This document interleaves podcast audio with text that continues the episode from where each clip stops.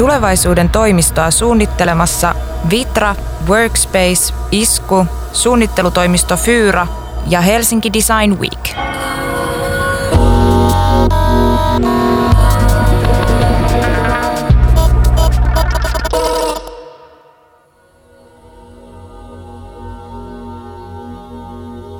Tämä on Helsinki Design Weekin tulevaisuuden toimisto podcast. Tässä jaksossa keskustelemme siitä, miten työn ja toimiston murros muuttaa kaupunkejamme.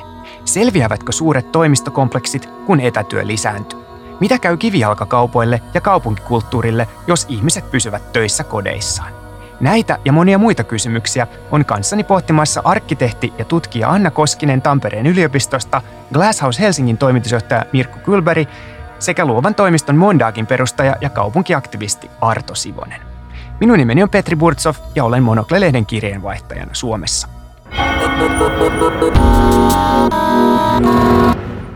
Aloitetaan sinusta, Mirkku.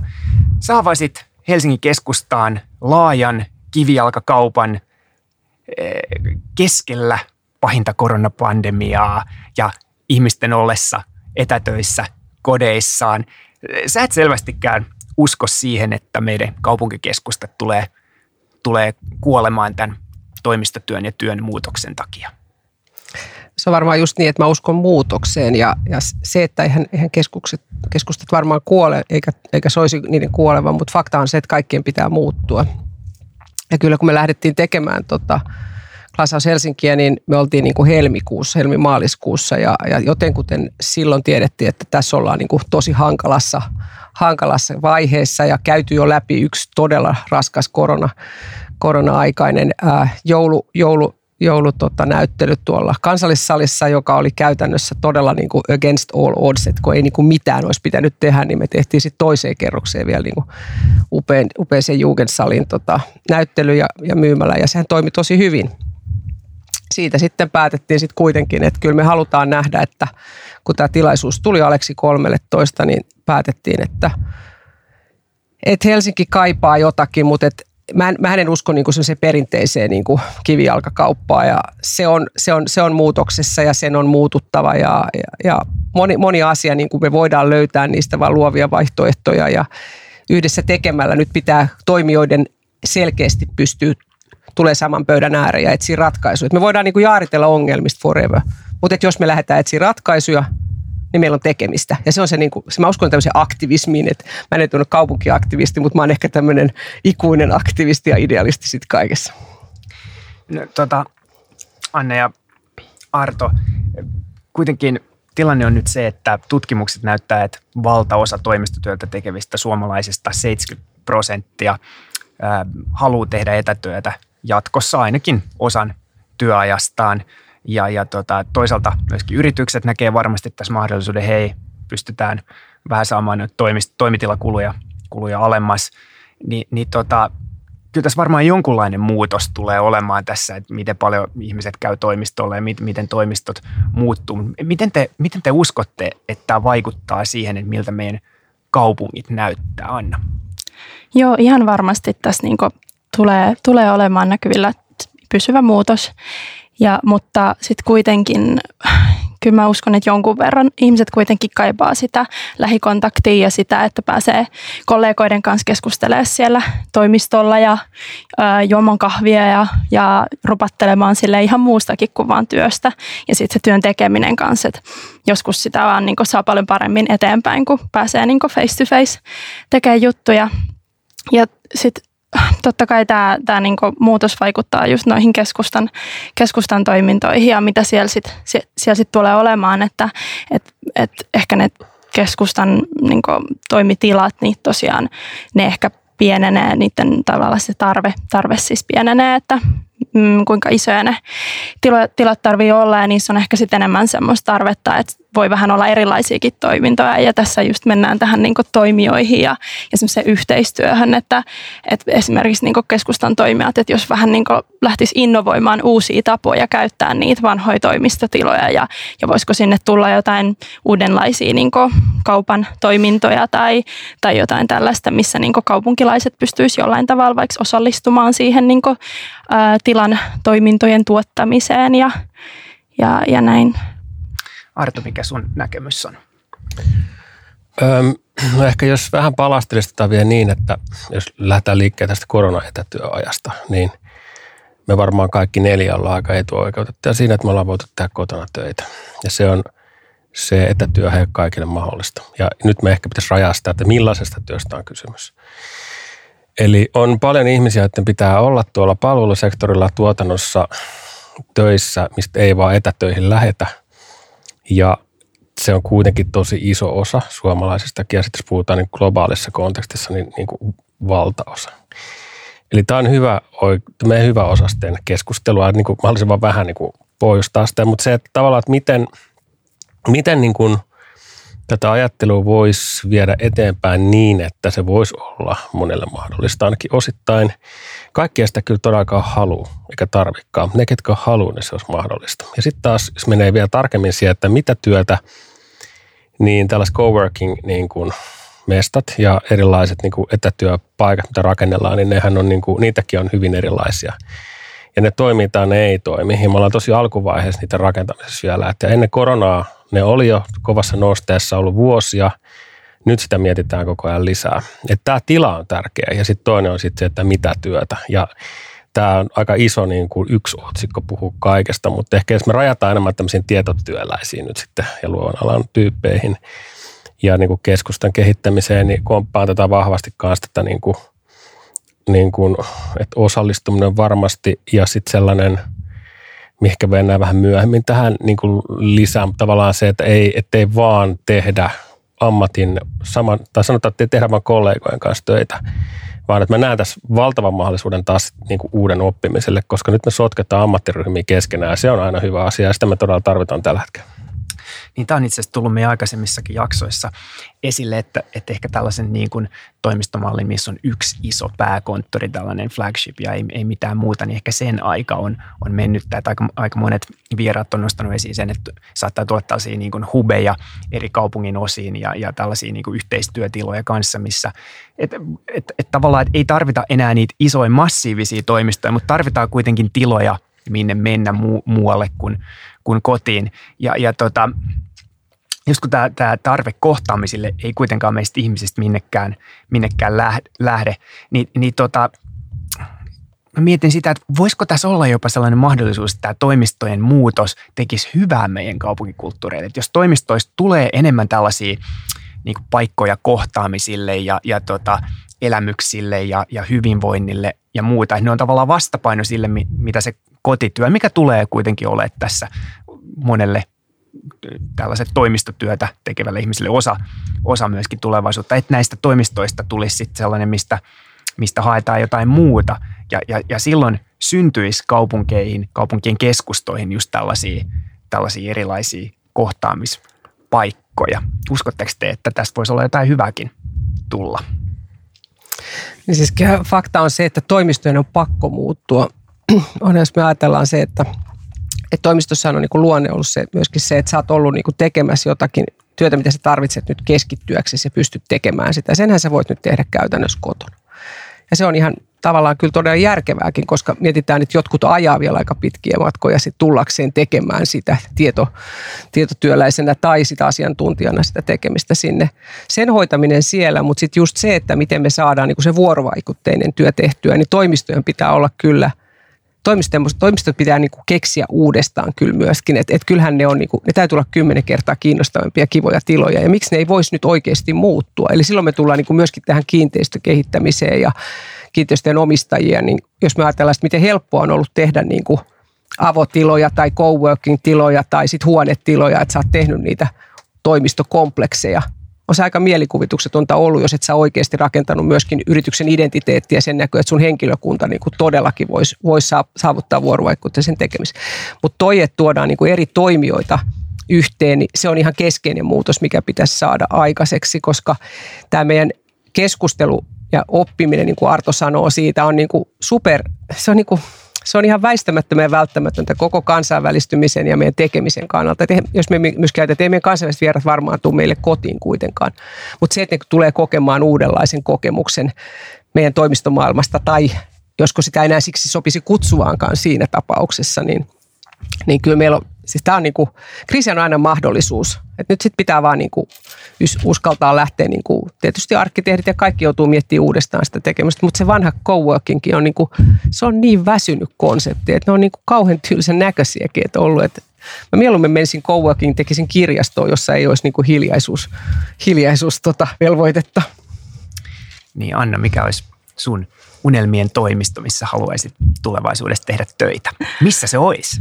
Mm, kyllä mä, kyllä mä itse haluaisin ehdottomasti tulla edelleen kaupunkikeskustaan. Että jotenkin, että tietty tällä hetkellä, mitä, millainen niin koronan jälkeen tämä kaupunkikeskusta on ollut, niin mä, siis mulla on työhuone tuossa keskustassa, niin välillä se on ollut aika surullista, kun se on niin tyhjä ja, ja miettinyt tosi paljon sitä, että miten tämä niin tulevaisuudessa muuttuu ja, ja niin kuin, että miten ne ihmiset saadaan sinne takaisin, että, että kun just kaupan ne keskittymät, no, ne on verkossa ja, ja, ja sitten näitä kauppakeskuksia on nyt noussut vähän ympäriinsä, että mikä siellä keskustassa sitten on, mikä kiinnostaa, että just tämmöiset vähän elämyksellisemmät ostoskokemukset ja jotain tämmöistä niin tapahtumaa ja, ja että siellä on jotain jännittävää ja, ja niin kuin, että tavallaan kun mä menen sinne mun työhuoneelle, mä toivoisin, että mä näkisin tällaisia asioita ja just, just siksi mä haluaisin, että se olisi siellä keskustassa ja ja just toi, että, että se toimi tai se tila, missä sitten olisi, niin siellä näkisi, kohtaisi erilaisia ihmisiä ja just eri aloilta, että voisi syntyä yllättäviäkin yhteistyökuvioita ja, ja ideoita just sen takia, kun erilaiset ihmiset eri aloilta kohtaa. Ja tämä tietenkin sitten, ja sitten just, että se tila itsessään olisi myös sellainen mahdollistaja eikä rajoittaja, että, että se tila, tilaa pystyisi muuntamaan, että jos mulla on joku idea ja mä haluaisin mä tarvitsen sille tilan, niin sitten se jotenkin löytyisi vaikka just jostain keskustan näistä toimitiloista, että sitä tilaa pystyisi jotenkin muuntaa sit siihen tilaisuuteen sopivaksi sitten seuraavassa tilaisuudessa olisi taas jotain muuta. Että tämähän niin asettaa kyllä just arkkitehdeillä aika isoja mielenkiintoisia haasteita, että miten tehdä sellaisia tiloja, mitkä, mitkä vastaa siihen niin työhön, mitä me tehdään erilaisiin muotoihin, mutta sitten on samalla niin joustavia ja ottaa huomioon sit myös semmoiset tulevaisuuden muutokset, haasteet, mitä me ei vielä osata edes ehkä kuvitellakaan. Ja tämä vaatii varmaan myöskin yrityksiltä aika ennakkoluulotonta lähestymistapaa ja ehkä vähän sellaista lisää sellaista avoimuutta, että hei meidän ovet onkin tietyllä tavalla auki kaikille. Että me ollaan osa tätä kaupunkia, me ei olla täällä seinien sisällä, vaan, vaan tänne, tänne on ihmiset tervetulleet. Että ehkä, me, ehkä, ehkä tässäkin on jonkunlaista muutosta saattaa tapahtua. Ja, ja tota, ollaan puhuttu paljon siitä, että miten, miten tällainen tavallaan niin kuin kaupunkitila ja, ja tarve, tarve sille ja myöskin niin kuin tällaiselle, tarve tällaiselle tietyllä, tietyllä tavalla autonomiselle kaupunki, kaupunkitilalle, miten tärkeää se on. Me kaikki Helsinki, Helsingissä asuvat muistetaan VR Magasiinit, mitä kaikkea hienoa sieltä, sieltä on tullut ja, ja sitä aikaisemmin lepakot ja muut, muut niin tota, tota, tota, voisiko, voisiko tässä ehkä olla myös jon, jonkunlaista sellaista mahdollisuutta luoda myöskin uutta kaupunkikulttuuria, kun tällaisia tiloja ehkä jää tietyllä tavalla tyhjiksi ja, ja voisiko tässä heittää pallon myöskin toimistoille, että ehkä, ehkä te voitte avata teidän ovia vähän se, mitä te arvioitte. Saanko vastaa tuohon edelliseen vielä? Tota, mikä oli tuossa, että minkälaista työpaikassa haluaisi olla, niin mä haluaisin, niin kuin, jos mulla olisi kaikki valtaa ja tarvitse rahaa, tai päätöksentekijöiden motiiveja. Mä räjättäisin niin koko sen tavan, miten asutaan, tehdään töitä ja opiskellaan. Se olisi siis ideaali tilanne olisi se, että mulla olisi vaikka itselläni, ö, olisin osa tosi hienoa, ihanaa tämmöistä yhteisöä, asumisyhteisöä. Jos meillä olisi, olisi niin kuin jaettua tilaa, omat kodit, mutta myös työtiloja. Et silloin kun mun pitää tehdä se joku tärkeä Zoom tai joku kirjoitustyö, niin meillä olisi niin kuin siinä talossa tiloja. Sitten seuraavaksi niin, niin se, miten, miten mä tekisin töitä, niin tavallaan sekin, sitäkin voisi niin miettiä aika uudella tavalla niin, että mä oon samaa mieltä kuin Mirkku, että nämä vanhat coworkingit, niin ne kaipaa nyt, kyllä nyt pitää mennä eteenpäin, niin tavallaan myöskin se, että nämä perustuu aina myöskin siihen, että, että jos sulla on rahaa, niin kuka tahansa voi tulla sinne. Se ei yhtään kiinnostavaa. Se, yleensä silloin, kello on rahaa, on aika samanlaista sakkia. Eli silloin meidän pitäisi arvottaakin ne tilat niin, että mikä se sun, mitä sä annat sille yhteisölle. Esimerkiksi sä oot just valmistunut superluova tyyppi, sulle yhtään massia, mutta sä tuot sen luovuutes sinne ja joku korporaatio vähän sponsoroi sitä, että ne saa sen ajattelun sinne tilaan. Tai yhtä lailla ammatinvaihtajat. Tai niin kuin sellaista me pystyttäisiin niin demokratisoimaan niitä tiloja, että ne on tällä hetkellä semmoisia korporaatioiden jatkeet, jotka on tosi tylsiä itsessään. Eli me pitäisi sekoittaa myöskin se myöskin, me tänään avaudun aamulla linkkarissa, sori, pakko kertoa tässä, kun tämä, meillä on työn ongelmatyöntekijöistä. Ja sitten yksi asia, mitä ei ole vielä uudistettu, mikä mun mielestä pitäisi uudistaa, on nimenomaan niin kuin oppisopimiskoulutus.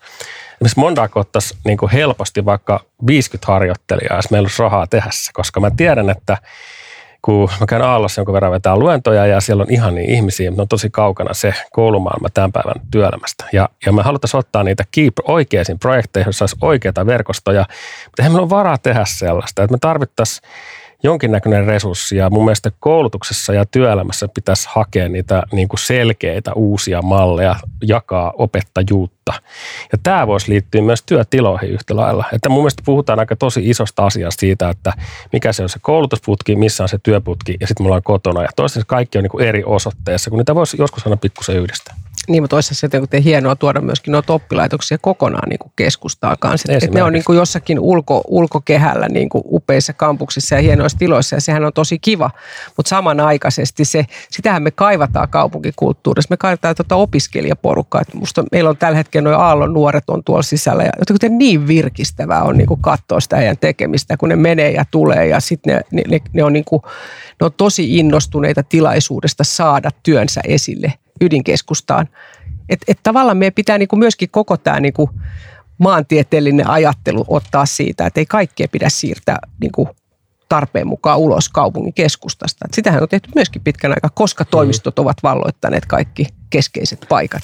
Niin, että tässä vähän niin kuin voitaisiin palauttaa niitä toimintoja keskustaan, että kun hän yliopisto on ennen ollut, tai edelleen on Helsingin yliopisto, mutta Aaltokin niin, niin siirtyi kokonaan sinne Espooseen, että, että jotenkin se, että keskustan pitää olla monimuotoinen ja siellä pitää olla paljon erilaisia niin ja päästä, toimintoja. Ei, joo, just se päästä just kokeilemaan noin. tota, mitä sä sanot Arto, niin. että nehän olisi siinä työelämän ytimessä nähdä sitä kulttuuria kanssa, että tätä tämä nyt on, että haluanko mä tätä tehdä sitten oikeasti vai mitä mä haluan tehdä. Sitten muista vieläkin liikaa, sori että Petri pääsi puhua ollenkaan, että tota, Ei mutta se sun, mä, kysy, vaan. mä hyppään takaisin, mitä sä kysyt ihan viimeiseksi, niin, niin ehkä se, että, että me liikaa vielä kelataan sitä, että niin kuin niitä seiniä eikä sisältöjä kuitenkin. Et, et meillä on aina, kun jotain tarvitaan, niin mitään sille talo tai joku, sitten ne menee sinne. Eikä siis me, meillä on esimerkiksi keskusta täynnä tosi kiinnostavaa tilaa tällä hetkellä, mutta ne ei nyt oikein liiku mihinkään, vaikka meillä on hirvittävä määrä tarpeita. Tätä nyt olisi hyvä lähteä selvittämään. Mirkkohan on tehnyt yhden tosi hienon avauksen tuossa Aleksilla, mutta näitä avauksia tarvittaisiin kyllä moninkertaisesti nyt ja, ja, ja kipeästi. Ja toi, meillähän siis keskusta on ollut kulttuuri- ja sivistyksen kehto aina kaikissa suurkaupungeissa. Siellä on ollut, siellä on joko kampuksia, kirjastoja, teattereita, mitä hyvänsä, niin kyllähän tämä tulee pysymään, sitä pitäisi vahvistaa entisestään. Ja on se kertoo jotain, jos Oodi-opit menee rikki heti viiden viikon jälkeen, kun se avattiin. Ja mun pakko tuohon sanoa vielä se, että mä olin viime viikolla oltiin tuolla paneelissa Milanossa, kun puhuttiin näistä asioista kanssa, niin joku kysyi, että no miksi Milano ei näytä yhtään autiolta, että miksi siellä ei ole niin kuin miksi siellä ei ole niin kuin kaupat kadonneet, että miksi on yhä niin kuin siellä on liiketoimintaa ja, ja miksi Lonto on, niin kuin Lontoosta on kadonnut hirveästi kivijalka, pieni kivijalkatoimijoita ja kaikkia. Samahan me nähdään Helsingin ydinkeskustassa. Ja sitten me jotenkin jäätiin kaikki vähän jähmetyttiin miettimään, että mikä tämä nyt sitten olisi niin erilaisen. Mutta se liittyy siihen, että, että se, kuuluu niiden, se kuuluu italialaisen kulttuurin kanssa, että sä oot siellä niin kuin läsnä siinä kaupungin ydinkeskustassa ja sä tuot ne sun vaikka ne olisi pieniä niin kuin brändien myymälöitä, mutta sä tuot ne sinne sen takia, että se on sun eksistentiaalinen asia, joka kuuluu niin kuin kaupungin kuvaan ja se kuuluu siihen ja, ja ravintolat ja tekijät ja kaikki. Se kaupungilla oleminen on yksi kulttuuria siitä, että käydä niin kuin kaikkea ja ja sitten se on, niinku, se on niinku embedded sinne kulttuuriin. Se on niinku DNAssa niillä, että ne on siellä läsnä. Niin se niinku, olo, kaupunki on tavallaan ihmisten olohu. Juuri olohuone. näin, ja se on niinku kiinnostavaa. Ja, ne, ja itse pitää, ne pitää myös itse huolta siitä, ja ne haluaa, että se on sitä. Ja siellä nyky syntyy varmaan niinku vastarintaliike siihen, että jos joku ylihinnoittelee ne liikehuoneistot, ettei ne saisi niitä kiinnostavia pieniäkin toimijoita sinne. Sitten sellainen kela kanssa, niinku, nyt kun puhuttiin kanssa siitä, että, että Redi ei toimi ja kauppakeskusta on vaikeuksissa ja niin semmoinen perinteinen kauppakeskusmalli, missä kaikki kauppakeskukset on aivan samanlaisia, niin jokainen näe samanlainen pönttö, sitten siinä on samat kaupat, monikansalliset yritykset. Ja on vähän tylsiä. Siis tavallaan se, että jos miettii, että sitten samaan aikaan Aamos ja Oodi vetää jengiä ja, ja altaalla on aika paljon jengiä ja Stokkahan oli ensi, ensimmäinen suomalainen kauppakeskus, jossa joku hengaili aikoinaan. Mm. Siinä on niin tavallaan hieno asia siinä. Nyt toivottavasti Stokka tuosta tulee ylös, mutta siis pointti oli lähinnä se, että meidän pitäisi pystyä myös yhdistämään julkista ja kaupallista tilaa selkeämmin ja vahvemmin yhteen ja siitä hyötyisi kyllä kaikki. Joo, mä uskon tosi paljon. Tässä me heitetään aika vahvasti palloa nyt tonne kiinteistön omistajille ja mahdollisesti myöskin sitten yritysten johtoon, että mitä kaikki niillä tiloilla voisi tehdä. Mutta seuraavaksi mä haluan puhua niin hienosta asiasta kuin espoolaisuudesta. Nimittäin mm, meidän ensimmäisessä jaksossa Aalto-yliopiston rakennetun ympäristön laitoksen apulaisprofessori Saija Toivonen ennusti, että toimistojen murros tulee elävöittämään esikaupunkejamme ja lähiöitämme. Eli kun syntyy tällaisia satelliittityötiloja ja tiloja ja videokonferenssitiloja ihmisten kotien lähelle, ei pelkästään keskustoihin, niin, niin tämä oli, tämä oli Saijan ennuste. Ja, ja tota, tässä oli niin taustalla ajatus siitä, että ihmiset haluaa kuitenkin jatkossa tehdä etätöitä, mutta siis ne kuitenkin tarvii tiloja myöskin, myöskin muualla kuin niiden kodissa. Ja sitten tällaisia hubeja syntyy myöskin sit sinne esikaupunkialueille ja, ja, ja lähiöihin, koska ihmiset ei välttämättä kaikki halua sitten tulla sitä, tehdä sitä matkaa – keskustaan ja, ja takaisin, niin, niin tota, mikä teidän fiilis on? Uskotteko te tällaiseen tulevaisuuteen, mikä on tietyllä tavalla tällainen espoolaistuminen, tällainen niin moninapainen, moninapaisten kaupunkikeskuksien kaupunki? No tavallaan se moninapaisuus aika pienessä kaupungissa, kun Helsinki on silleen ongelmallista, että miten niistä saadaan niin kuin, silleen eläviä kaikista. Ää, toisaalta joo, kyllä silleen niin noissa lähiöissä jo, että nehän on aikamoisen muutoksen alla, niin tarvii hirveästi sitä, että siellä on hirveästi korjaamisvelkaa ja näin. Ja sitten niitä vanhoja kiinteistöjä kehitetään ja myös rakennetaan hirveästi uutta. Ja sitten siinä on niin mahdollisuus just nyt tehdä uudenlaisia tiloja sinne ja, ja just luoda näitä työtiloja. Että just äh, kyllä mä uskon, että se jollain tavalla niin näkyy sielläkin, että sinne tulee just tällaisia, tällaisia työtiloja. Että on ne sitten hubeja, niin sitä mä en niin kuin, siihen mä en niin osaa vielä sanoa sillä, että mä tavallaan kuitenkin toivoisin, että tämä kaupungin keskustan kehittäminen saataisiin kuitenkin käännettyä sillä että siitä tulisi jollain tavalla niin kuin saavutettavampi ja, ja sellainen, että, että, että siellä olisi kuitenkin sitten semmoisia, että se olisi semmoinen pääkohtaamisen paikka, mutta, mutta kuitenkin kyllä ehkä semmoisia niin pienempiä, että, että sitten semmoisia pieniä pointteja tulee jonnekin semmoisia, missä, missä sit on sitä elävää kaupunkikulttuuria kanssa ja ne olisi sille jotenkin tosi helposti saavutettavissa. Että se saavutettavuushan siinä on aika ydinjuttu, että sinne oikeasti saadaan niin kuin muitakin ihmisiä kuin vaan niitä, jotka asuu siellä asuinalueella. Mites Arto, uskotko espoolaisuuteen? Öö, Espoosta en ole varma, mutta tota, voi uskon, uskon. Espoo, no mä kyllä rakastan Espoon luontoa tosi paljon se on hieno, hieno paikka, mutta espoolaisen kaupunkilaisuuteen on vielä vai pitkä matka. Tota, mä uskon kyllä siis moninapaisuuteen, mutta se liittyy siihen, että jos mietitään nyt vaikka, että millaisista kaupunginosista me tällä hetkellä ihmiset on ylpeitä, missä ne asuu, ja missä on yhteisöllisyyttä, missä on semmoista niin kuin vahvaa semmoista niin kuin oman arvon tunnetta, niin siellä se moninapaisuus rupeaa toimii. Ja ne on sitten, no niitä on kaiken näköisiä puuvalliloita ja lauttasaaralaisuutta ja töölö on aika iso, jos sanot, että on töölöläinen, niin sielläkin on paljon töölön sisällä Käpylä. erilaisia. Ja tota, käpylä tuli sieltä. Ja, ja tota, mäkin on nykyisin ihan skattan kohdalla ihan ok, koska siinä on nyt sentään tullut joku kioski jonnekin, jossa ihmiset näkee toisiaan. Et siis mä uskon, että se tar- vaatii sitä tilaa, missä nähdään – jossa on jotain kauneutta. Meillä on hirvittävä määrä tosi rumaa kaupunkia tässäkin maassa, pääkaupunkiseudulla myöskin. Ja tota, josta on kyllä ainakin hirveän vaikea kiinnittyä siihen, jos se näyttää ihan kamalalta, se ei toimi ja sitten ei ketään tapaa missään. Niin on kotona ja nopeasti pois täältä. Niin ei, semmoinen moninapaisuus ei toimi. Että se lähtee kyllä paljon kaupunkisuunnittelusta liikkeelle ja myöskin arkkitehtuurista ja myöskin siitä, että paljon me ollaan valmiita panostamaan siihen paikalliseen paikallisuuden kehittämiseen. Mites Mirkku? Aika samoin linjoilla Arto kanssa. Mä en usko siihen, että jos, jos se on niin kuin keinotekoisesti rakennettu tila vaan sen takia, että, että no nyt täällä on vapaata tilaa, laittakaa tänne joku paikan. Ja sitten jos ei ole kiinnostava se tila ja siellä ei ole niin kuin, sä tarvitset niin kuin sellaisen niin fyysisen kokemuksen, että on nastaa, että on niin tässä on jotain, jotain niin virkistävää, että sä voit olla niin on se nyt sitten kioski tai on se sitten kauneus tai mikä hyvänsä, mutta se, että, että siellä on niinku et mä, mä pahoin pelkään tällaisia ajattelua, että tämä ratkotaan sillä, että joka, jokaisen tyhjän, että ajatellaan, että tässä olisi nyt hyvä paikka tämmöiselle hybridityöntekijälle, että tänne voitaisiin sitten tulla. Mua ainakin rupesi hirveästi ahdistaa, jos mun pitäisi mennä johonkin vanhaan liiketilaan vaan sen takia, että, että tämä nyt on näppärä vaihtoehto. Että, että se on, kyllä me halutaan niin kuin esteettinen ympäristö ja kaupungissa se tietyllä tavalla syntyy siitä niin kuin kaupungin, niin kuin, kaupungin semmoista elämästä. Ja jos me pystytään se pienoiska, pien, pienoismallissa tuomaan sit niin kuin lähelle sitä, niin siinä kyllä. Tämä on aika niin kuin, tämä on, niin kuin muu, tämä on niin kuin todellakin kaupunkisuunnittelukeissi ja, ja sitten mennä vähän sen niin kuin, näitä ei ihan makrotason rakenneta niin kuin näitä asioita uusiksi. Meidän pitää miettiä makrotasoista ajattelua, mutta sitten miten niin kuin, niin kuin mikrotasolla me tullaan siihen fragmentoituu maailmaa, joka meillä on ympärillä ja, ja sitten meidän pitää sinne löytää se oma paikkamme, missä me voitaisiin olla. Et, et. Ja mä, mä en esimerkiksi hirveän mielelläni tehnyt ensin kotona töitä, kun mä ajattelin, että tämä turmelee tämän mun kotikokemuksen, että mulle se koti on ollut jotenkin pyhä paikka, että mä oon halunnut siellä olla niin kuin vapautuneena kaikesta.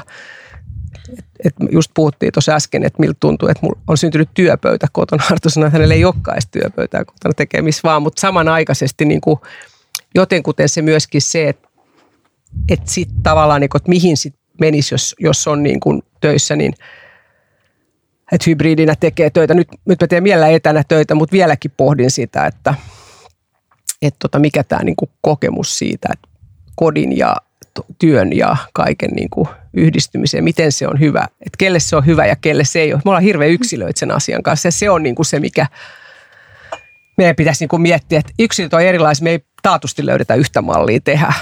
Ja onko oikeastaan tämä, että me mietitään työelämää tällaisen dikotomian kautta, että se on joko koti tai toimisto, niin onko se oikeastaan vähän niin kuin vanhanaikainenkin tapa tietyllä tavalla tarkastella työelämää, että tavallaan työ, ehkä tulevaisuuden työ ei ole enää millään tavalla mihinkään paikkaan. Me ei enää mielletä sitä paikkasidonnaisesti. No just noin, että, että just kyllähän niin jo ennen pandemiaa oli sitä, että ihmiset lähti ulkomaille tekemään töitä ja saattoi tehdä mistä vaan. Ja toi varmasti, niin kun maailma avautuu, niin saattaa jopa lisääntyä, koska, koska just etätyö on mahdollistanut sen, että sun ei ole pakko olla siellä, missä se sun työ oikeasti on. Ja sitten sä voit olla ihan missä vaan. Ja sehän muuttaa tosi paljon sitä, niin kun, että miltä se kaupunki sit vai, millainen se on, koska siellä on sit hyvin, hyvin niin erilaisia ihmisiä eri, eri puolilta maailmaa, jotka sitten tulee. Tästä tulee ehkä vähän tähän etuoikeusjuttuun kanssa kyllä, että siinä on sitten taas se tiet, aika pieni porukka sitä kuitenkin pystyy tekemään, että, mutta, mutta kuitenkin sitten sit just toi, että, että ihmiset ehkä haluaa tehdä sitä työtä silleen, mikä itseltä tuntuu hyvältä ja joillekin se, mulle ainakin esimerkiksi se siirtymä kanssa sinne töihin on kanssa tosi tärkeä, että, että mä välillä teen kotona, kun laiskottaa ja jaksan tehdä lähteä mihinkään, mutta sitten on tosi kiva välillä tehdä se siirtymä, jotenkin miettiä niitä juttuja, vähän niin kuin valmistautua siihen päivään. Ja, ja silloin mä en niin kuin ehkä haluaisi edes, että se olisi siinä ihan mun naapurissa se, se mun työpiste, vaan että se on jossain muualla. Ja se toinen paikka olisi sitten jollain tavalla semmoinen, mikä tarjoaa myös mulle jotain muuta kiinnostavaa. Ja, ja, ja että siinä ympärillä on jotain kiinnostavia juttuja, mitä, mihin, mihin että mä haluan olla myös osa sitä kaupungin osaa tai paikkaa ja, ja näin, että, että varmasti niin kuin, pitää löytää erilaisia tapoja tehdä töitä tai että se mahdollistuu ylipäätänsä. Kun tässä puhutaan, puhutaan kaupunkien ja toimistojen tulevaisuudesta, niin pakko kysyä nyt se, sellainen kysymys, että, että mitä te uskotte, että käy tällaisille – isoille toimistokomplekseille, mitä meillä kuitenkin aika monessa paikkaa on. Mä olin just vähän aikaa sitten Tallinnassa ja siinä Tallinnan sataman viereen rakennetaan sellaista aivan valtavaa. Siis mä en ole koskaan nähnyt tuon kokoista. Ne tulee olemaan käsittääkseni suurin osa toimistoja. Ja, ja tuota, täällä pääkaupunkiseudullakin on aika paljon tällaisia bisnesparkkeja ja muita, mitkä, on, mitkä koostuu pelkästään toimistoista. Että jos, jos, jos ja kun varmasti niin paluuta siihen, että kaikki olisi aina työssä, töissä toimistolla, niin sitä, sitä ei ole. Niin mitä, mitä näille tiloille, mitä te uskotte näille tiloille käy? Se onkin aika haastava kysymys oikeastaan nyt, koska ne on niin pitkälti tehty aika joustamattomasti, ainakin niin kuin, tai monet, monet toimistorakennukset on suht että niissä on syvät rungot ja näet, niitä on esimerkiksi asumiseen tosi vaikea muuttaa, mutta, mutta sitten et ehkä just tuommoiset niinku uudenlaiset öö, et käytöt, että mihin niitä voisi sitten muuttaa. Et, et, ja jotenkin tarvii olla aika rohkeasti vaan muuttamassa niitä tiloja ja, ja um, nyt mulla tuli oikosulku. niin mä vähän veikkaan, että on aika vaikeaa muuttaakin. Ne tulee varmaan tyhjiä tiloja. Siis, se, että se on ihan väistämätöntä. Ja sitten jos yrityksen pitää valita, että että, he, että on, yrityksellä on toimisto, niin sitten sun pitää valita se, että mikä palvelee sun yrityksen identiteettiä siitä, mihin sä houkuttelet työntekijät. Koska meillä on myöskin se, että kyllähän toimitila houkuttelee myöskin työntekijää. Että, että kyllä me nähdään niin kuin tyypillinen amerikkalainen malli, jossa niin kuin rakennettu myöskin se, että toimisto ja se koko kampus ja koko se tekeminen on, on se, että sä haluat tulla, mennä siihen tiettyyn firmaan töihin.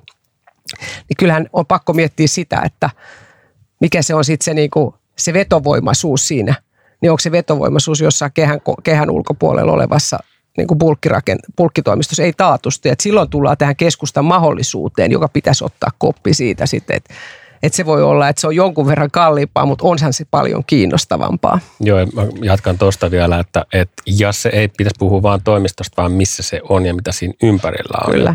Että jos on jo tuossa jossain Huitsin kuusessa, jos se on parkkipaikka, vaikka se olisi kuinka hieno, niin on se aika vähemmän kiinnostava. Eilen nyt satu asua siinä vieressä jonkun motarin varrella, mutta, mutta se, että toi kanssa toi, että kun tulee töihin, niin niin mä en tarvista, mä en Henkko tarvin nollausta, koska mä teen tosi mielellä aivan missä tahansa töitä, mutta mä tykkään tosi paljon siitä työmatkasta.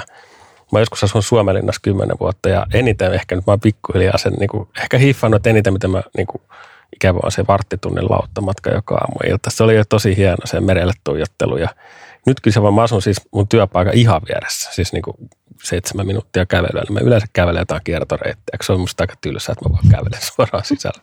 Niin ja siis, siis tämä, kävely ja liikkuminen kodista sinne toimistolle, niin tämä, täällä on aika olennainen merkitys myöskin siinä, että mitä, mitä meidän keskustan kivijalkakaupoille ja kaikille muille palveluille, palveluille käy. Jos, jos ihmiset ei lähde yhtä paljon sieltä, sieltä kodeistaan ja ei kävele vaikka pitkin Aleksanterin katua tuonne Senatin torille niin kuin minä joka päivä, niin ehkä ne ei sitten kävele siitä Glasshouse, Glasshousein ohi tai muiden kauppojen ohi, että, tuota, että tässä on kyllä varmaan sellainen tietynlainen riskitekijä kanssa kanssa näille kivijalkakaupoille. Yksi juttu, mistä meillä puhuttu, mikä liittyy tähän tilojen ja toimistojen käyttöön, niin, niin nythän on myös herää koko ajan suuremmin se kysymys, että kun yritykset myös tavallaan velvoittaa työntekijöitä, että tehkää enemmän himassa, niin niiden kyllä pitäisi osallistua myös siihen, että miten sitä himastöitä tehdään, koska nyt korona-aika ei mikään hyvä esimerkki mistään, koska monilla on lapset himassa ja käys, katastrofi päällä ja ihan hirvittäviä jengi istuu jossain löylyssä, löylyhuoneessa tekemässä töitä siivouskomerossa. Siis en ole mitään työtiloja tällä hetkellä. Et jos niitä ruvetaan remontoimaan, laittaa ne firmat on velvollisia maksamaan ne viulut ja sitten yleensäkin miettimään, että onko se edes mahdollista. Jollakin on vaan niin pieni koti, että se vaan voi olla.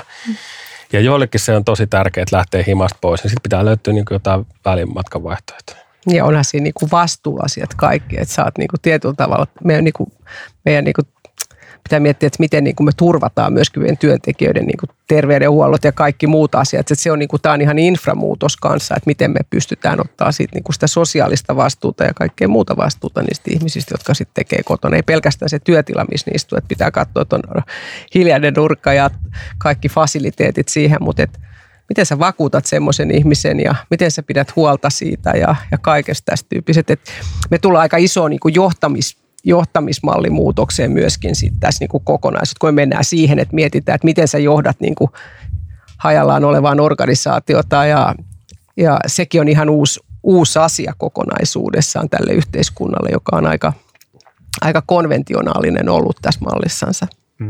Joo, miten ylläpitää sitä hyvin työ, työssä hyvinvointia, kun on aina yksin kotona tai, tai siinä on lapset, lapset sit pyörimässä ja, ja pienet asunnot ja ei välttämättä löydy sitä tilaa sille omalle työpisteelle, että kyllähän se niinku haastaa myös työnantajia miettiä oikeasti sitä, että miten ne työntekijät pysyvät järjissään siellä. Ja just tämä, että, että mitä sitten sit myös merkkaa tähän meidän niin asuntotuotantoon ja että nyt on pitkään tuotettu todella pieniä asuntoja keskustoihin ja ne ei niin kauhean hyvin ole toiminut tässä uudessa tilanteessa, kun ne ei just jousta ollenkaan sitä, että se, se työpiste on tosi vaikea saada sinne ja sitten kaikki niin työergonomia vielä ja, ja että et siinä kumarassa keittiön pöydän ääressä tai pahimmillaan lattialla töitä, niin se ei ole kyllä kauhean hyvä juttu pitkällä tähtäimellä. Niin ja sitten vielä tämä siis tota, työn ja vapaa-ajan välinen raja ja sen vetäminen, että jos sun työpaikka ja sun vapaa-ajan paikka on sama paikka, niin, niin koska sä päätät, että sä et ole enää töissä ja, ja miten sä päätät sen, että ne työt, työasiat, jotka by the way tulee sun puhelimeen koko ajan kellon ympäri, niin mi, miten sä tavallaan suljet, suljet ne kaikki pois sun elämästä. Se on aika iso, iso kysymys ja sellainen, mikä ainakin itselle on ollut iso haaste tässä – tässä etätyöaikana. Niin, kaikki ei ehkä haluakaan sulkea. Että kaikki jotkut, se on, tämä on hirveän yksilöllinen asia taaskaan. Että meillä on sitten se juttu, että joku voi ahdistua siitä, että pitää tehdä yksin kotona töitä ja toinen ahdistuu siitä, että on koko aika töissä. Ja me, me ollaan niin hirveän erilaiset. Tämä kouluttaa ja tämä niinku tavallaan niinku mun mielestä myöskin saattaa polarisoida aika paljon sitä ajattelua, koska nyt meidät väkisit on työnnetty myöskin ulos, että sieltä se niin kuin lieveilmiöt myöskin lähtee nousemaan. Mä uskon toisaalta kyllä niin kuin parhaimmillaan niin kuin toi malli, mistä, mistä Arto puhui tosiaan alussa, on se, että ajatelkaa, me oikeasti pystyttäisiin tekemään niin kuin asumiskomplekseja, joissa meitä asuisi eri ikäisiä, erilais, eri sukupolvia voisi asua yhdessä. Siellä olisi, mitä me kaikki tarvitaan saunoja asunnoissamme tai työhuoneita tai ehkä, no kirjasto on vähän ehkä yksityinen asia, mutta tota, on, meillä on sellaisia tiloja, mitkä voisi olla jaettuja tiloja ja samanaikaisesti niin kuin miettiä sitä kokonaan uudestaan. Et me ollaan joskus mun, mun, tut, mun hyvien ystävien kanssa mietitty, että muutetaan kaikki kimpas asumaan sitten jossain vaiheessa, kun me ollaan niin vuosikausia tunnettu toisemme. Meidän lapset on, niin kuin me todettiin, että kaikki pystyisi jotenkin turvaamaan jonkun sairaanhoidon tai sähkötyöt tai whatever, mutta jotain tässä, että tavallaan niin kuin, ihan yhtä lailla kun mietitään kaupunki mietitään niin kuin sitä asumista, yksittäistä asumista, työn ja kodin ympäristöä, niin kaupunki on samanlainen niin kuin kokonaisuus ihmisistä ja eri, eri niin kuin taustoista ja ikäpolvista ja kaikesta. Niin ja myöskin yritykset ovat kaupungin asukkaita. Kyllä. Ja, ja tässä mä haluaisin nyt puhua vähän aikaa arvoista, koska tota, meidän, meidän, meillä on paljon tutkimustietoa, joka, joka viittaa siihen, että nuoremmille ihmisille arvot on on, on yhä tärkeämpi mittari sille, kun mietitään, mikä, mihin halutaan, halutaan töihin. Jos, jos, jos me halutaan, jos ihmiset haluaa mennä töihin yritykseen, joka, joka heijastelee heidän arvoja ja halutaan, että yritykset toimii vastuullisesti ja kantaa kortensa kekoon, niin, niin tota, onko tässä sellainen mahdollisuus, että yritykset myöskin sitten – niin niistä tulee jotenkin aktiivisempia kaupunkilaisia ja vastuullisempia kaupunkilaisia, kun niiden työntekijät tulevaisuudessa vaatii ja toivoo, että ne on myöskin vastuullisempia toimimaan. Siis mun vastuullisuus on laaja, sen alle mahtuu paljon kaikkea, mutta nyt kun puhutaan toimistojen ja kaupunkien tulevaisuudesta, niin mä haluaisin keskittyä tähän aspektiin. Mutta Arto, sä oot puhunut paljon arvoista, niin miten sä, miten sä näet tämän? No taas kerran, siis arvo, arvojahan monenlaisia. Me puhutaan paljon arvoista, mutta me määritään, mitkä ne arvot on aina. Et siis voi joku haluaa hirveästi rahaa, sekin voi olla jonkin näköinen arvolataus jollekin. Arvot aina on hyvästä, tietenkään. Mutta jos miettii sitä, että miten yrityksethän on totta kai nyt kaikki tosi sustainablea ja, ja nettisivut täynnä erilaisia ö, projekteja ja vastuullisuusstrategiamittareita, joka on tosi hyvä asia ja, ja sinne suuntaan aika moni tietysti haluaa myös omassa elämässään suuntaan. Nyt on niin kuin – tämän korona-aikana näkyy ehkä entistä vahvemmin vielä se, että moni firma muuttanut suuntaansa ihan sen takia, että ihmiset ovat muuttaneet suuntaansa. Siis toimitusjohtajat, hallituksen puheenjohtajat, HR-pomot, kaikki on niin kuin alkanut ihan itse miettimään, että hetkinen, että jotain nyt voisi tehdä. Ja sitten on miettinyt, että mikä se on se paras työväline siinä, että ne on tullut siellä lopputuloksessa on mun yritys. Jolloin tämä tulee tosi henkilökohtaisina ulostuloina nyt tällä hetkellä ulos ja, ja korporaatiot muuttuu myös ihmisten kautta, eikä, eikä ei voi kuvitella, että vaikka yritys joku yksi iso möhkäle, vaan siellä on erilaiset päätöksentekijät takana. Lisäisin tuohon vielä sen, että minkälainen kiinnostava työpaikka, niin mun mielestä ehdottomasti – kiinnostavaa on tehdä siis arvoon samojen arvojen ympäröivien ihmisten kanssa töitä. Että esimerkiksi niin kuin, ei mua ne coworking tilat ei ole kiinnostavia, jos silloin vaan ketä tahansa, vaan jos silloin on ihmisiä, kenen kanssa mä jaan saman suunnan, niin sitten todennäköisesti mä rupean tekemään niiden kanssa jotain hommiakin. Tai jos en, niin ainakin mä käyn tosi hyviä keskusteluja niiden kanssa ja mä sivistän itseäni. Minusta tämä on tärkeää, että me ruvetaan niin kuin kiinnittää myös siihen, että millaista porukkaa siinä ympärillä on. Miten te näette Anna ja Mirkku yritysten roolin kaupunkilaisina tulevaisuudessa?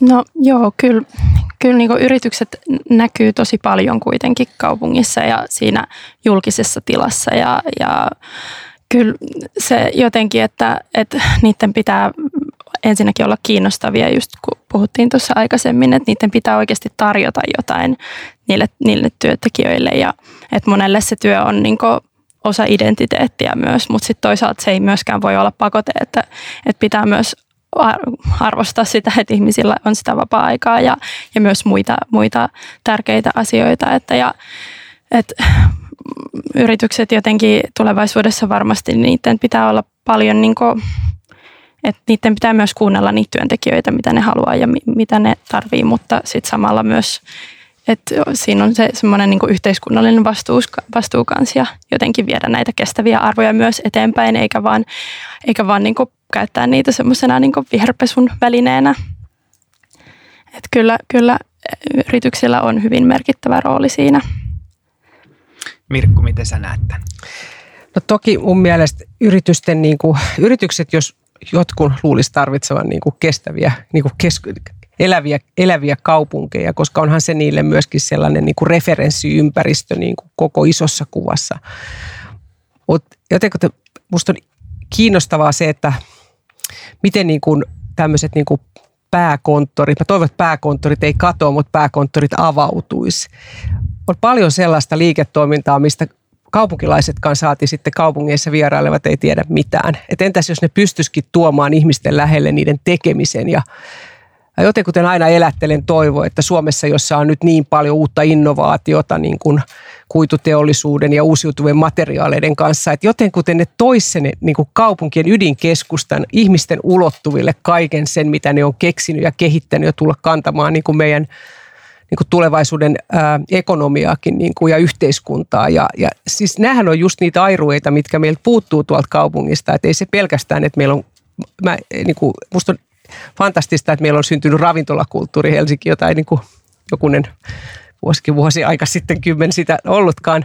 Mutta et, et kyllä me tarvittaisiin niin isojen korporaatioiden rooleja sillä. Ei niiden tarvitse tuoda massiivisia headcountereja, mutta jos se toisikin niin jonkun näkymän siihen liiketoimintaan. Että niin toi, toi, on, toi on varmaan haastava ja moni, moni tota miettii. Mehän ollaan nähty yrityksiä, siis tällaisia, ei nyt mainita mitään brändejä nimeltä, mutta, mutta esimerkiksi Helsingissä tällaisia yrityksiä, jotka luo tällaisia ikään kuin kaupunkitiloja, jotka, jossa sit voi tehdä muutakin kuin ostaa tämän yrityksen tuotteita, mutta ne kuitenkin kaikki tuntuu tosi kaupallisilta ja ne kuitenkin tuntuu sellaisilta, että täällä myydään näitä yrityksen tuotteita. Mä en ole ainakaan sellaista onnistunutta tuollaista vielä nähnyt, että että toivotaan, että tulevaisuudessa. Niin, mutta yhtä lailla on niin kuin museot on muuttumassa, niin on pakko muuttua. Ja, ja, tota, ja nyt Aamoshan on niin kuin tyyppiesimerkki siitä, joka täysin pisti uusiksi koko paletin, mitä sieltä tuli, että et, niin kuin arkkitehtuurisesti ja koko kokemuksellisuudessa näkökulmasta. Mutta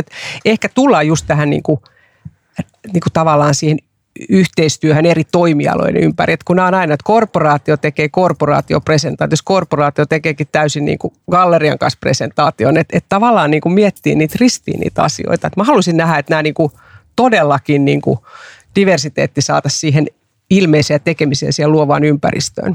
Toi Hammasareks oli hyvä esimerkki just siitä, että kun on kuitenkin siinä osana museoa luonut semmoista mielenkiintoista julkistilaa, missä on paljon eri käyttömahdollisuuksia. Että just, että, että yritykset voisivat ottaa tällaista roolia, että sitten kun luodaan niitä ympäristöjä, niin luota semmoista, mitä niin kaupunkilaiset voisivat myös käyttää erilaisilla uudenlaisilla tavoilla. Että vähän semmoista niin innovatiivisuutta siihen niin tilaa ja oikeastaan sellaista, että myös niin että kun kehitetään kaupunkitilaa niin kaupunki, kaupunginkin toimesta, niin olisi myös sellaista tilaa, joka tavallaan mahdollistaisi just sellaista, että, että kaupunkilaiset pystyisivät ottaa sitä haltuun sitä tilaa käyttöönsä, vaikka se olisikin yksityisen oma, omistuksessa, että jotenkin niin elävöittää sitä ympäristöä sillä tavalla. Ja, ja sitten myös se, että, että, että kaikki tila ei olisi aina niin valmista, että siinä olisi myös semmoinen niin tila sille, että, että siihen voi todellakin niin kehittää kaikenlaista oma, niin ihan uude, uutta toimintaa. Ja tässä sorry, mä jatkan tuosta vielä sen verran, että meillähän on esimerkiksi Allas on muista ollut kiinnostava esimerkki siitä, että sehän on joukkoistettu ja joukkorahoitettu kohde. Mä uskon, että tuossa on yksi semmoinen kiinnostava asia, mikä tulee lisääntymään. Eli joukkooste tarkoittaa siis sitä, että siinä on aluksi kysytty, että mitä haluat tänne ja minkälaisia asioita helsinkiläinen haluaisi tuohon tontille, mikä on ollutkaan vaikean paikka suurin päättää ehkä koskaan Suomessa, mitä siihen tehdään. Sen jälkeen se on joukkorahoitettu, että siinä on paljon omistajia. Ja siellä on kaupallinen tila, mutta siellä on myös julkista tilaa. Se on niin kuin sekoitus kaikesta tästä. Ja toivoisin, että tuollaista tulisi enemmän, että kaupunkilaiset voisivat osallistua jo, niin kuin sit se voisi myös omistaa mahdollisesti jollain tavalla. Joo, me aikaisemmin just puhuttiin siitä testailusta, niin kuin, että voisi testailla oikeasti vähän isompiakin juttuja mm. vähän, vähän aikaa ja sitten niistä voi tulla lyhyemmin, pitempiaikaisia tai lyhyempiaikaisia, mutta kuitenkin, että olisi semmoista mahdollisuutta oikeasti rohkeisiin avauksiin. Mm, ja kyllähän kiinteistökehittäjä, nyt se tilanne on se, että on otettava ajoissa toimijat mukaan miettimään, minkälaista, minkälaista tilaa halutaan tehdä. Et se ei ole enää mahdollista tehdä tilaa ja ruvetaan vuokraamaan. Se tuntuu jotenkin ihan kummalliselta tällä hetkellä, että et, et jos me toimijat saataisiin ajoissa mukaan ja miettimään just sitä, että siellä olisi samanhenkisiä ja saman arvomaailma ja, ja syntyisi kiinnostavia tiloja sen sijaan, että tehdään tila ja sitten vuokrataan tiloja. Olisiko, voisiko meillä olla tulevaisuudessa myöskin ehkä sellainen malli, tämä on nyt aika iso globaali niin kuin kehys, mutta jos meillä on kiinteistösijoittajia niin kuin KV-mittareilla Helsingissä aika paljon, täällä omistaa niin kuin kansainvälinen raha ostaa koko ajan enemmän, niin kuinka kiinnostavaa sisältöä ne he itse saavat siitä, että pitäisikö siinä olla niin kuin jatkossa vahvemmin tämä niin kuin isännöitsijäkulttuuri tulla siihen väliin, että tavallaan sellaisia kuraattoreita tiloille – ne voi olla KV tai ne voi olla suomalaisia kiinteistösijoittajia. Musta tuntuu, että tämä on joskus aina vähän ongelma, että ne voi olla esimerkiksi pieniäkin sijoittajia, jotka omistaa tiloja, mutta ne oikein keksit aina, mitä ne niillä tekisi. Ja ne voi saada sen potentiaalisen kiinteistön arvon nousemaan ihan jo sillä, että se sisältö on kiinnostavaa, mutta se tarvii aina jonkun kuratoimaan sitä sisältöä. Kiitos. Tähän loppuun vielä haluan kysyä teiltä kysymyksen, jonka on kysynyt kaikissa muissakin jaksoilta, jaksoissa kaikilta vierailta. Eli Eli jos nyt katsotaan vaikka kymmenen vuotta tästä, tästä eteenpäin tulevaisuuteen ja katsotaan sitä, että millaisia toimistoja meillä on ja, ja tota, miltä meidän kaupungit näyttää, niin kysyttäisiin nyt näin päin, että tota, jos te saisitte teidän tahtonne läpi ja saisitte luoda täydellistä maailmaa, niin, niin millaisia, tota, millainen olisi vaikka Helsingin keskusta vuonna 2031 ja mikä olisi toimistojen rooli tässä – keskustassa. Aloitessa vaikka Arto. Kiva pistet. Öö, se olisi varmaankin, tota, ö, tässä on mainittu aika paljon näitä asioita, mutta ensinnäkin se olisi tosi avoin sille, että meillä olisi tosi vähän semmoista tilaa, mihin ei saa mennä. Että siinä olisi jotenkin niin kuin mahdollisimman monelle mahdollisuus kävellä läpi joka paikasta ja nähdä, mitä se on.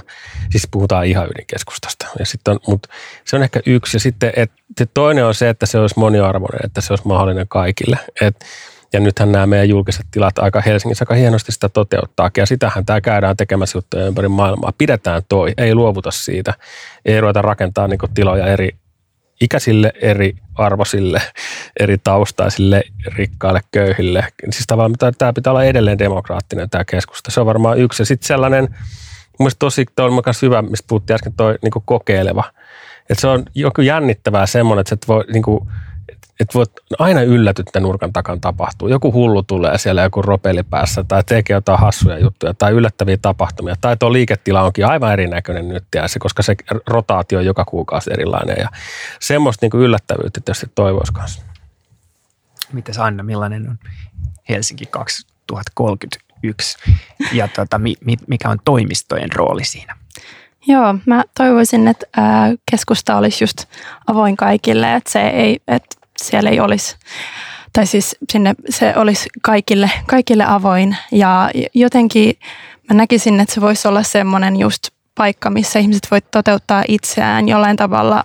Monen niin värikäs kulttuurien keskus, siellä voi järjestää kaikki tapahtumia, että just kun kävelet ohi, ohi jostain jonkun aukion ohi, niin siellä onkin joku kiinnostava tapahtuma, että hei meinpäs katsoa, että mitä tuolla tapahtuu, että jotenkin semmoinen yllätyksellisyys ja kiinnostavuus ja näin. Ja sitten tota, ne toimistotilojen rooli, että ne jollain tavalla kävisi vuoropuhelu sen kanssa, että mitä siellä niin ympärillä tapahtuu. Että just aikaisemmin puhuttiin siitä, että jos ne jollain tavalla olisi vähän avoimempia, että sinne voisi tulla, tulla olisi osia, että, että ne jotenkin niin olisi vaikka osa sitä kaupunkitilaa ja tai, tai jollain tavalla toisit oman osansa siihen, siihen niin kaupunkikeskustaan.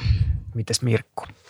Siis mä haluaisin nähdä toimistoja, joissa kulttuuri on tullut sisään, taide on tullut sinne sisään ihan ennen vanhaa kuin jossain perusteollisuuden yrityksissä patruunat hoitivat sitä, että siellä oli taidekokoelmat tota, seinillä ja kaikki. Tavallaan niin kuin me tiedetään, että meillä on Helsingin kaupungin museolla on omistuksessa upea taideteoksia, jotka eivät löydä paikkaansa ja on yksityisiä kokoelmia. Miksei ne tulisi niin kuin osaksi sitä? Mä haluaisin mennä sinne pelkästään sen takia, että mä olisin ylpeä siitä, että mä oon jonkun taiteen keskellä mun työpöytä ja voisin tehdä siellä duunia. Ja tavallaan rikkoa näitä rajoja niin kuin siitä, että ei museoissa tarvitse pelkästään olla taidetta, se voi olla toimistoissa.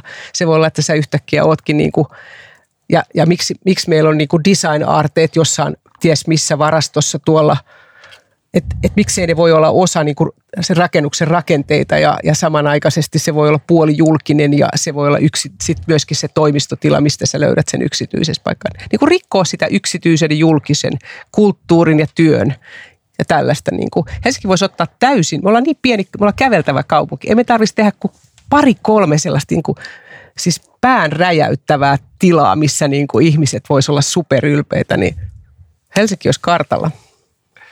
Todella mielenkiintoinen keskustelu. Kiitos keskustelijoille Anna Koskinen Tampereen yliopistosta, Mirkko Kylberg äh, Glasshouse Helsingistä ja Arto Sivonen Mondaakilta.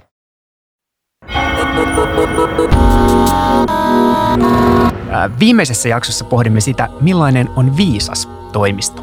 Tätä on kanssani pohtimassa tulevaisuuden tutkija Elina Hiltunen ja Iskun muotoilujohtaja Antti Uliin.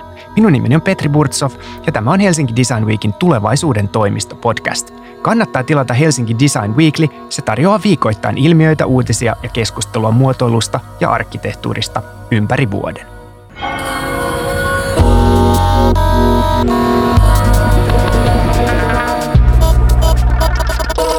Tulevaisuuden toimistoa suunnittelemassa Vitra, Workspace, Isku, suunnittelutoimisto Fyra ja Helsinki Design Week.